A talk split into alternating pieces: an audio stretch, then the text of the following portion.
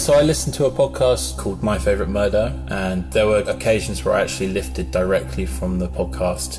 Sometimes when you're seeing something so out of the ordinary and it's like a witness account, it's like a statement, it can be so poetic because it's just such an unusual thing that you see that you search for ways to describe what you're seeing. Das sagt True Crime Podcast Fan Joe Newman von der Band Alt J über das neue Album The Dream.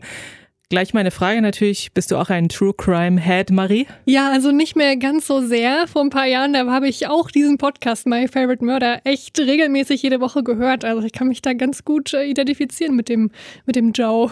Ob das Album The Dream eher ein Träumchen oder vielleicht doch eher ein Albtraum ist, darüber sprechen heute Marie Eintal und Anke Behlert aus der Detektor FM Musikredaktion. Hallo. Hi. Keine Angst vor Hits. Neue Musik bei Detektor FM. In dieser Woche haben die Brit Awards stattgefunden und Adele war, wenig überraschend, die große Gewinnerin des Abends. Sie hat die drei wichtigsten Preise gewonnen, nämlich Song des Jahres, Album des Jahres und Künstlerin des Jahres. Es gibt nämlich bei den Kategorien erstmals keine Trennung nach Geschlecht mehr. Und der Moderator des Abends, Smoke Gillian, der hat gewitzelt, dass es nur noch eine Kategorie gibt. Das fanden eigentlich alle gut, bis die Männer festgestellt haben, dass sie gegen Adele antreten müssen. Ja, und äh, wir schauen jetzt mal, ob bei unseren drei Alben und drei Songs vielleicht auch potenzielle Brit Awards GewinnerInnen dabei sind. Die Alben der Woche. Ein heißer Kandidat auf jeden Fall für die 23er Brit Awards sind wahrscheinlich Alt J.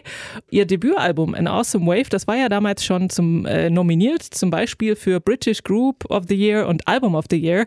Ähm, ihr artsy Mix aus Indie Rock, Folk und Elektronika kam also von Anfang an ziemlich gut an. Mit dem letzten Album Relaxer, da haben sie sich dann von ihrer Erfolgsformel so ein bisschen verabschiedet und experimentelle Klanglandschaften geschaffen. Davon ist aber auf der vierten Platte The Dream nicht mehr so viel übrig geblieben. Wir hören jetzt rein in den Song The Actor.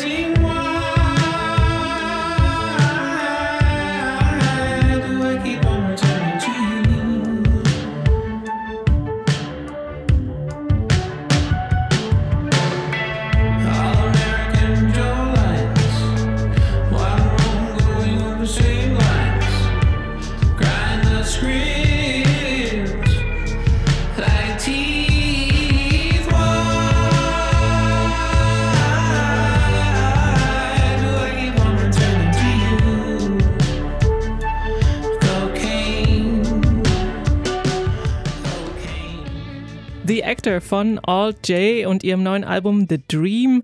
Darauf gibt's Gitarre, Bass, E-Piano, auch so ein bisschen elektronische Texturen und verwaschene Samples, die sie wie eigentlich immer sehr detailverliebt und raffiniert zusammenbasteln.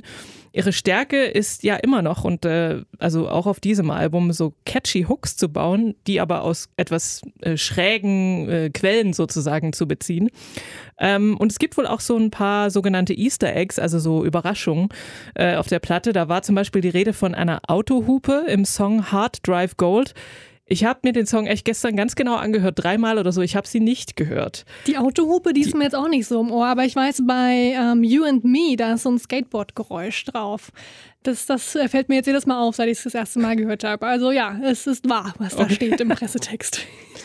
Also es ist ein, ein, sehr gutes Album und es ist immer noch All J. Und äh, was mich aber, also was mir wieder aufgefallen ist, was mir von Anfang an bei dieser Band aufgefallen ist, die wirken irgendwie so kühl. Also die Musik wirkt so kühl und irgendwie distanziert reduziert, da ist halt wenig Wärme oder Menschlichkeit drin. Ich meine, ich verstehe schon, dass es sicherlich so beabsichtigt, ähm, weil einerseits ist so ein Song wie You and Me super eingängig und die Bassline, die dudelt mir schon seit Tagen im Kopf rum und bleibt auch ganz schnell im Ohr hängen natürlich, aber es, es, ähm, es berührt mich nicht so richtig. Mm, da geht es mir anders. Vielleicht, weil ich schon eine längere Vergangenheit mit der Band habe. Ich habe mich ja sehr auf das Album gefreut. Wir hatten es ja auch in unserem Jahresausblick in der ersten Folge dieses Jahres mhm. mit dabei. Ähm, und ich muss auch sagen, die ersten sechs Songs auf dem Album wirklich liebe ich alle sehr. Die haben mir wirklich sehr viel äh, gegeben. Auch die Actor, aber vor allem auch Hard Drive Gold, ähm, einer meiner jetzt schon Lieblingssongs dieses Jahres. Ich finde den einfach so ja, lustig fast schon und muss da immer mitsingen, wenn es dann heißt ähm, äh, Make Money Boy oder was auch immer die da singen. Es geht ja um Kryptowährung und die Elon Musks dieser Welt. Also ich mag den wirklich sehr gern. Auch Get Better ist einfach so ein schöner Song. Der hat mir fast die Tränen in die Augen getrieben, muss ich sagen. Also die Stimme, die, die kriegt mich einfach wirklich. Und ich muss auch sagen, keine Band klingt wie RJ. Das kann ich nach wie vor immer noch so unterschreiben. Leider haben sie mich dann im zweiten Part des Albums so ein bisschen verloren. Beim zweiten Mal hören, da mochte ich dann schon lieber. Da sind dann sehr, sehr ruhige, langsame, auch sehr lange Songs drauf. Philadelphia, Chicago, ähm, auch Walk a Mile, der so ein bisschen fast schon bluesig klingt. Ähm, wo ich dann ein bisschen brauche, glaube ich, jetzt, um da wirklich mich, mich richtig reinfallen zu lassen. Äh, leider, leider. Aber sie schaffen es immer noch sehr, sehr interessante Stories zu erzählen in den Songs, finde ich. Also ne, es geht um Mord und verschiedene Crime-Stories, aber dann auch wieder um den Tod einer realen Person. Also was heißt real? True Crime ist ja auch egal, aber auch um sehr persönliche Stories. Ähm, Amerika scheint auch ein Thema zu sein, Konsum und so weiter. Mm, also ich lasse die nicht los, auch wenn sie nur wieder mal so, ja, zweite Hälften versauen. Fand ich auch schon bei Relaxer leider. Nicht versauen, das ist zu hart. Nee, ich, mach, ich mag's immer noch, OJ. Love Supreme heißt das wohl berühmteste Album des Jazz-Saxophonisten John Coltrane. Ein großer, großer Klassiker und auch ein sehr spirituelles Album. Und das ist zumindest in Teilen auch das vierte Album der nigerianischen Künstlerin Neka. Das heißt nämlich auch Love Supreme. Necker ist in der Stadt Wari im Süden Nigerias aufgewachsen und mit 17 ist sie dann nach Deutschland gezogen. 2005 kamen die ersten Veröffentlichungen, also eine EP und dann auch ihr erstes Album Victim of Truth und darauf mixt sie so Neo-Soul, Hip-Hop, Afrobeat, Jazz und Elektronik in so einer Art Durchbruch, würde ich es mal nennen, hatte sie 2008 mit dem Song Heartbeat. Da hat sie größere Bekanntheit erlangt. Und zuletzt hat sie sich aber so ein bisschen zurückgezogen, hat sich vor allem der bildenden Kunst gewidmet und ähm, war natürlich dann auch vom Lockdown betroffen und so weiter. Und in der Zeit hatte sie dann Gelegenheit, sich mal so angefangene Songs an, anzuschauen und die fertigzustellen. Und die hat sie jetzt eben auf dem Album Love Supreme versammelt. Und so klingt's. Ja,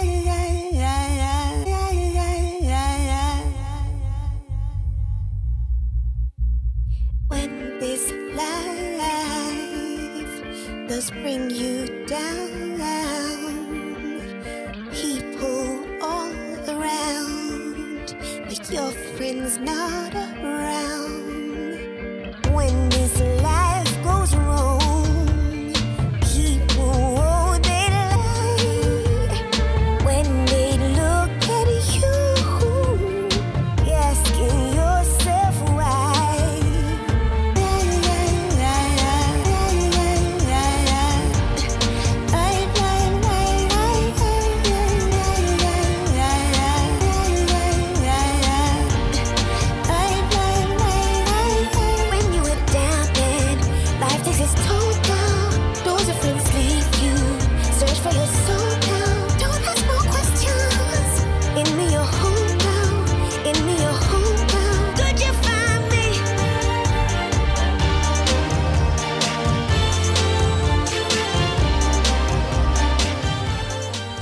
Life von Neka und ihrem neuen Album Love Supreme. Darauf gibt's atmosphärische Elektronik, tanzende Afrobeats, aber eben auch so poppige Nummern mit Streichern und einem treibenden Groove. Teilweise auch Gospel- und Reggae-Vibes und Autotune kommt leider auch zum Einsatz, muss man sagen. Aber es geht auch äh, tatsächlich, wie der Titel ja schon andeutet, um God's Love. Gibt es einen Song, der so heißt und Yahweh. Ähm, und sie selbst sagt, dass ihr der Glaube geholfen hat, sich durch ein paar Kindheitstraumata zu arbeiten. Sie hatte zum Beispiel zu ihrem Vater und ihrer Stiefmutter wohl ein sehr schwieriges Verhältnis. Die waren sehr streng und es war ihr verboten, das Klavier im Haus anzufassen. Sie durfte sich also da kreativ überhaupt nicht ausleben. Ähm, produziert hat sie das neue Album selbst mit ihrem langjährigen musikalischen Kollaborateur Fahut. Und ähm, ich muss sagen, es ist ein Grower. Also ich fand ihre Stimme erstmal so ein bisschen nicht so toll, aber man gewöhnt sich irgendwie dran und irgendwie ist sie dann doch sehr ausdrucksstark und ich verstehe auch nicht, warum man jetzt immer Autotune benutzen muss, da bin ich immer noch kein Fan von. Aber ihre Musik, also die Platte ist sehr vielseitig und äh, hat eine enorme Kraft. Also fand ich dann doch, es hat mich doch irgendwie gekriegt, so ein bisschen. Also obwohl ich die Produktion ein bisschen sehr glatt finde, aber trotzdem starke Songs. Hm, ich muss sagen, das Autotune, das hat mich gar nicht so gestört und ich weiß auch gar nicht, was mich überhaupt gestört hat. Ähm, aber ich habe mir auch aufgeschrieben, ist ein Grower oder da muss ich irgendwie noch drei, vier Mal irgendwie reinhören, ähm, bis ich äh, das so richtig gut finde. Also ich finde es gut, auf alle Fälle. Aber ich, ja, was du auch gerade meinst, das ist sehr, sehr glatt und ich hätte mir gewünscht, dass da noch mal so ein paar Hits drauf, also weißt du, so ein paar Songs, die so rausstechen, weil irgendwie passiert das für mich zumindest nicht. Aber es ist eine super lässige Mischung eben aus R&B, Soul, ein bisschen Reggae, ähm, total cool und lässig. Auch einfach so ein Album, was man durchlaufen lassen kann und wo man mit sich jetzt nicht unbedingt extrem mit beschäftigen muss. Aber ich fand's schön und sie hat vor allem eine super interessante Biografie. Und ich kannte sie auch gar nicht, glaube ich. Ich hatte ihren, ihren Hit Heartbreak gar nicht mehr im Ohr. Ich habe den mir mhm. angehört. War, war, ich weiß ich nicht, war nicht meine Zeit, ähm, war, wusste ich nicht mehr. Aber ja, ich bin jetzt irgendwie sehr froh, dass ich jetzt weiß, wer sie ist. Spoon machen seit fast 30 Jahren Musik. So zuerst war das so ein bisschen Indie-Rock zwischen Pixies und Wire. 2002 hatten sie ihren bislang wahrscheinlich größten Hit, That's the Way We Get By, weil der wurde auch in verschiedenen TV-Shows wie ähm, The OC äh, benutzt oder Stranger Than Fiction, also ein Film. Die letzten beiden Alben, They Want My Soul und Hot Thoughts, die haben so ein bisschen mit Synthes und so einer gewissen dancy David Bowie-Ästhetik aufgewartet. Und jetzt, 2022, kehren sie zu ihren Rock'n'Roll-Wurzeln zurück mit ihrem zehnten Studioalbum Lucifer on the Sofa. Und laut Frontmann Britt Daniel geht es darum, wie sie klingen, wenn sie als Band zusammen in einem Raum spielen. It's more like how we used to be, you know, when we started out. I would write songs, we'd play them at a few rehearsals and we'd go play them in bars. And over the course of time, they developed quite a bit, you know? And then you go and record them. And now it seems like more common it is for you to just sort of have an idea for a song and then you just kind of build it up in the studio. And both ways can work, you know, you can come up with amazing creations either way, but we just wanted to, um, we wanted it to be more about a band playing in a room this time. Ja, und das hört sich also folgendermaßen an.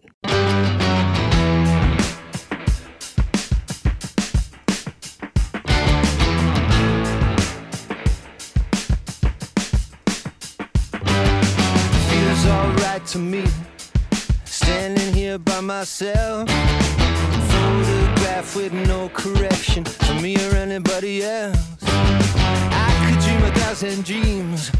Nothing could measure up to being out here just needing nothing, living on no one else. I feel the night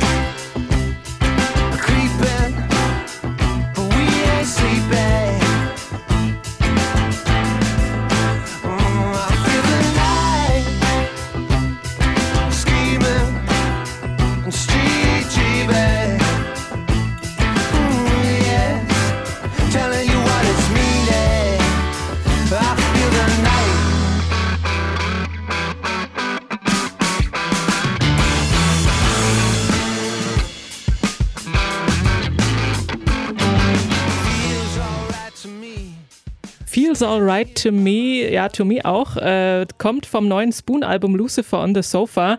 Und äh, zur Bedeutung des Albumtitels sagt Sänger Britt Daniel folgendes: It was a song that kind of came out with a lot of different words that were some of them about Austin and walking around Austin and what it was like during that moment. And My favorite line was that Lucifer on the sofa staring at you. I later started thinking, what does that mean? You know, this Lucifer on the sofa. And I think in the context of it, what it, what it really was about was me being on the sofa. Lucifer is also on the sofa, and really they're just two sides of the same coin. Another version of me that kind of represented the, the worst that was coming out of me in that moment. Ja, Austin spielt eine große Rolle auf der Platte. Da sind sie auch wieder hingezogen. Äh, ich glaube, in LA oder so haben sie vorher gewohnt. Und äh, auf der Platte gibt es so eben kratzige und kantige Gitarrenriffs, aber auch melancholische E-Piano-Melodien. Und wie so oft sind die Songs sehr rhythmisch mit einem schnittigen Groove. Mal Bluesrock, mal soulig, aber auch mal so ein bisschen filigran. Sie klingen halt wie Spoon, zeitlos, aber auch gleichzeitig neu. Also es, man bekommt den Eindruck, dass äh, es einige Songs auch schon früher hätte geben können von denen. Ähm, aber es klingt irgendwie frisch verpackt. Also sie schaffen das halt wirklich, sich immer so ein bisschen zu verändern, aber immer noch genau so zu klingen, wie man, dass man sie auf jeden Fall wiedererkennt. Und das trifft eben auch auf äh, Lucifer on the Sofa zu. Und äh, für mich sagt das Album, hey, übrigens, wir können es noch. Die Rockoper sind zurück. Ja. Das sagt es für mich. Nee, ich mag das auch sehr, sehr gern. Also ich mag Spoon generell. Ich mochte auch das letzte Album. Mag jetzt aber auch, dass sie wieder mehr in Richtung Gitarre und, und Rock'n'Roll äh, gehen. Zum Beispiel The Hardest Cut, mega, mega Song. Äh, the Devil and Mr. Jones. Äh, und On the Radio habe ich mir dick markiert hier auf meinem Zettel. Das sind alles Hits. Hits, Hits, Hits. Ähm, ich musste mich auch immer oder habe mich immer wieder dabei erwischt, wie ich so auf meinem Schreibtisch mitgeklopft habe mit meinem äh, Fingerschlagzeug. also ja, eine super kurzweilige Platte, muss ich sagen. Also es hat mich null gelangweilt an keiner Stelle, auch wenn jetzt nicht jeder jeder Song so abgeht. Da sind ja auch sehr, sehr ruhige, romantisch, melancholische Songs drauf. Äh, zum Beispiel Satellite und auch Lucifer on the Sofa, worüber er auch gerade gesprochen hat.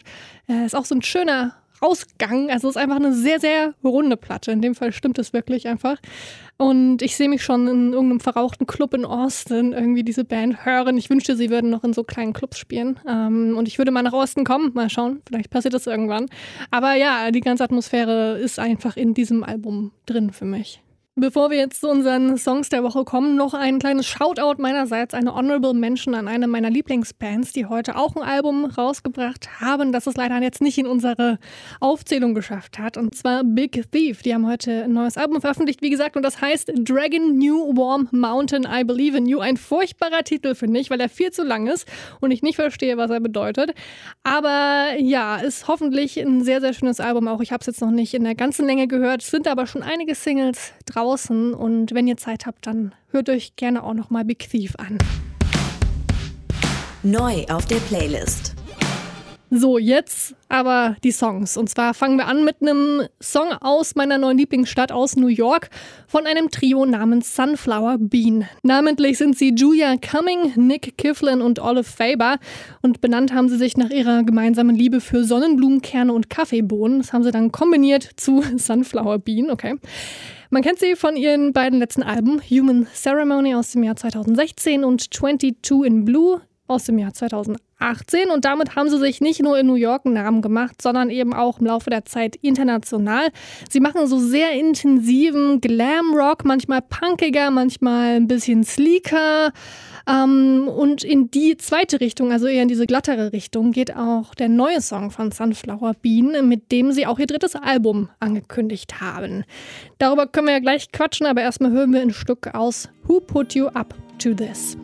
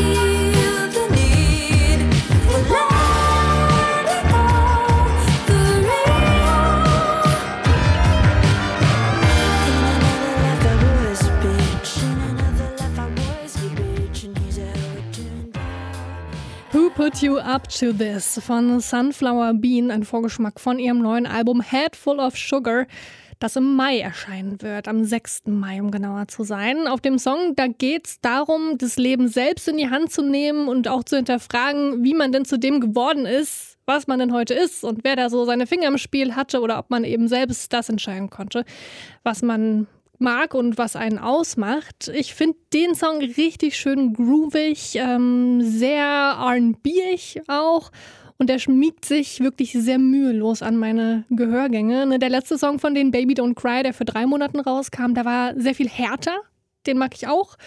Aber ich finde auch diese Qualität, die sie haben, eben auch dieses ein bisschen glammerige, äh, ein bisschen ja, RB-ige, wie auch immer, ähm, auch eben immer wieder zu zeigen und auch so mühelos zu zeigen, finde ich, wie gesagt, sehr spannend und freue mich deswegen auch auf das neue Album. Dann ist ein Album zum Tanzen und zum Schreien äh, über schnelles Vergnügen eben den, den Zucker des Lebens, heißt ja auch Head Full of Sugar. Ähm, es geht um Loslassen, Kapitalismus und generell um das moderne Amerika, in dem sie auch aufwachsen. Mich hat der Song jetzt nicht so mitgenommen, muss ich sagen, aber was ich äh, sehr cool fand, war das Gitarrensolo oder ja. ist das Gitarrensolo, dieses doppelte oder ha harmonisierte, wie sagt man, ja, das äh, fand ich cool. Und natürlich ihre, ihre Stimme, die da recht beeindruckende ähm, Tonabstände nimmt. Hm. Talentierte Person bei St. Philharmobien. Auch ein bisschen äh, St. Vincent-mäßig, ne? Höre ich zumindest ab und zu mal raus. Treffen sich ein Brite, eine Südafrikanerin und ein Italiener in Berlin. Das ist jetzt nicht äh, der Beginn eines sehr, sehr schlechten Witzes, sondern der Beginn einer sehr, sehr schönen Bandgeschichte. So ist es nämlich Liam, Megan und Piero ergangen. Die drei, die haben 2017 die Band Shy Bits gegründet und ich glaube, wir hatten sie hier bei Keine Angst vor Hits noch nicht dabei, soweit ich weiß. Anke schüttelt den Kopf, okay. Zur Einordnung, äh, Shy Bits sind bei Duchess Box Records unter Vertrag. Da ist unter anderem auch das Album von Gör erschienen, Laura Lee and the Jets, Sophia Portinet und Thala sind da auch unter Vertrag. Also alles sehr, sehr gitarrenlastig und manche würden sagen international klingend, äh, was auch immer das heißt.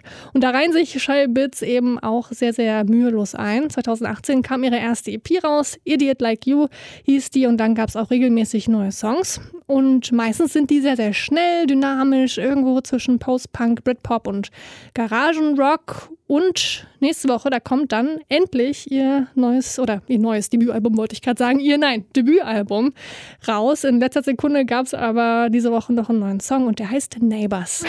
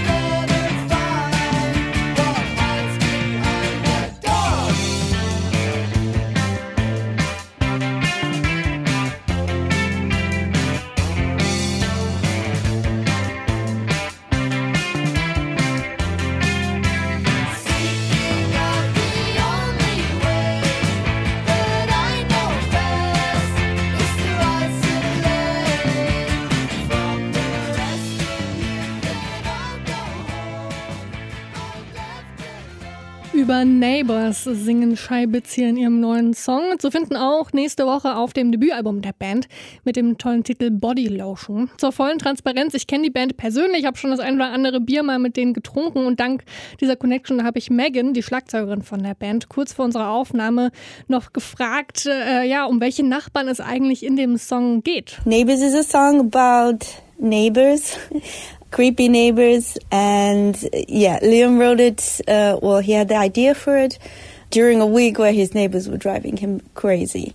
Um, and then it kind of like uh, just went from there. Yeah, it's one of our favorites on the album. Es geht also um ja, merkwürdige, nervige, creepy Neighbors. Ähm, könntest du auch ein Lied von deinen Nachbarn singen?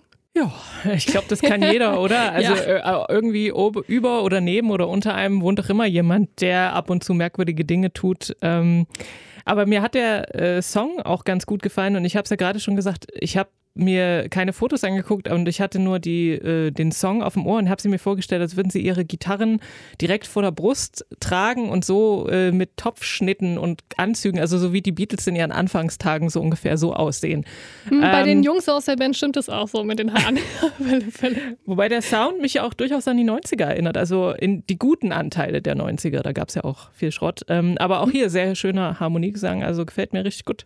Hm, ich mag auch, äh, dass sie wieder so ein bisschen, ja, die, die Briten zurückbringen, auch wenn sie gar nicht alle aus Großbritannien kommen. Aber ja, die Assoziation hat man sofort bei, bei Scheibitz.